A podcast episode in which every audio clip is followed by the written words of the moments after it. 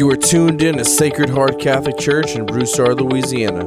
Let's catch up with Father Michael Delcambre as he breaks open the readings for today.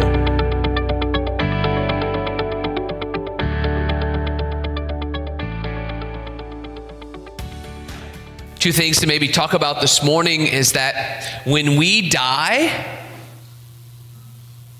in this life, we actually have a body, a resurrected body in the afterlife.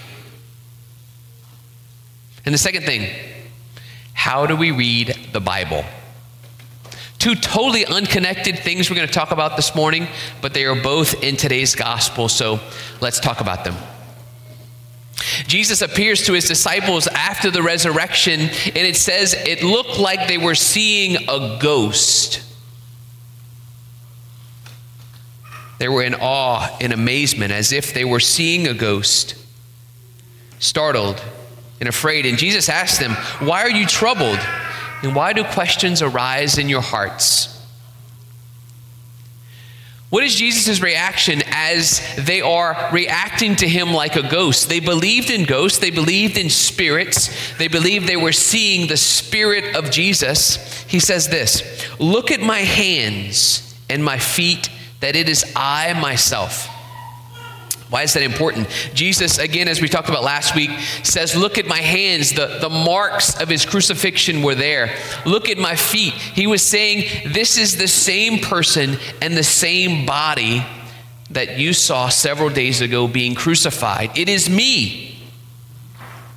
But not just enough to look and see. He says this touch me and see, because a ghost does not have flesh and bones as you see I have. When Jesus rose from the dead, he had a glorified body that you could touch, that you could see, that you could feel. Jesus even goes as far as to say, Have you anything to eat? He intentionally made sure he ate in front of them because he says, A ghost does not need to eat. But I am here, not a ghost risen from the dead in the flesh. And this is what we as Christians have to look forward to. Sometimes we just forget about life after death. We forget that the horizon of our life does not end with this world.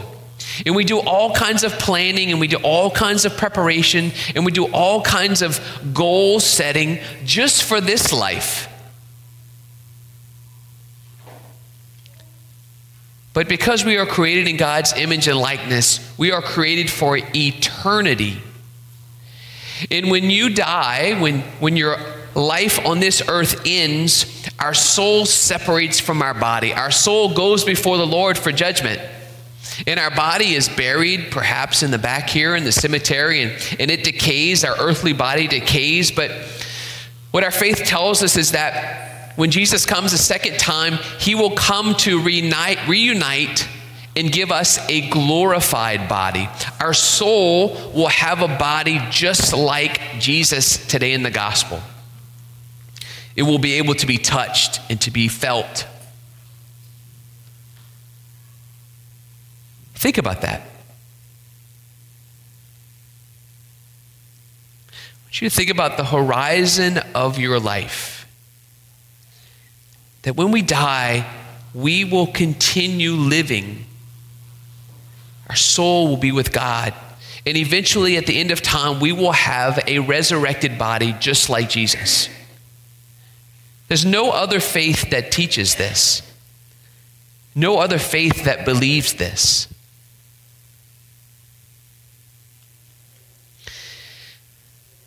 Secondly, how do we read the Bible?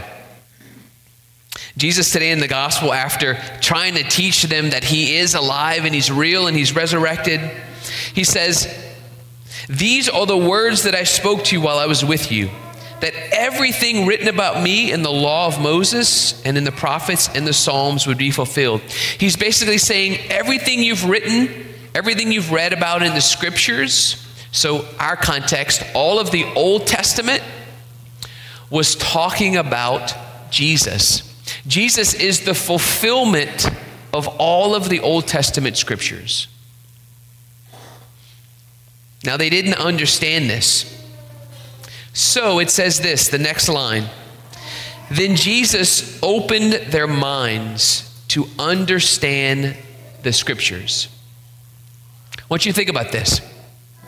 Jesus has the power to open our minds to help us understand the scriptures. He has the power to inspire, to breathe His Spirit into our reading of the Bible so that we can understand it in ways that we could not without God.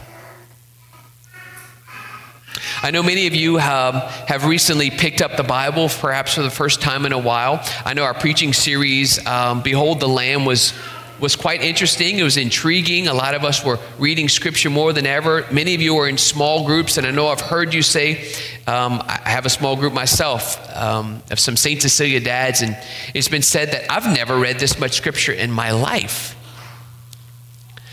Now, just because we're reading it doesn't mean we understand it.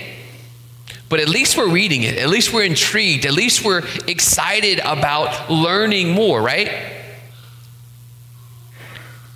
Well, Jesus gives us a little hint on how to read the Bible. At least when we start, this is a good prayer. Jesus, come and open my mind so that I can understand what I'm reading. We're not reading the Bible alone. Jesus, come and read the Bible in me to help me understand. The Bible is talking about supernatural realities. It uses analogies of light and darkness, of good and evil, of this spiritual battle happening that we can't see. Principalities and powers of not of this world. And so we need the Holy Spirit. We need supernatural ability. We need grace so that we can understand it. And that's what Jesus did today in the scriptures. It says he opened their minds to help them understand that all the scriptures pointed to him. As we are reading the Bible daily, as we're just maybe eager and excited to, to come to know who God is, let's stop before we read and ask God to help us. Holy Spirit, come and open my mind. Help me understand Come and do for me what I cannot do for myself. Two things to remember today that Jesus shows his early church. There is life after death, and we will have a risen body. Our soul will be united to a glorified body, just like Jesus's. And second, for us to ask God to open our minds when we read the scripture. Two important teachings of our faith, two things that we can apply to our daily lives. Let's pause for a moment, asking the Holy Spirit to open our minds for the rest of this Mass, that we may come to know the Lord in a more deeply, deeper way. Amen.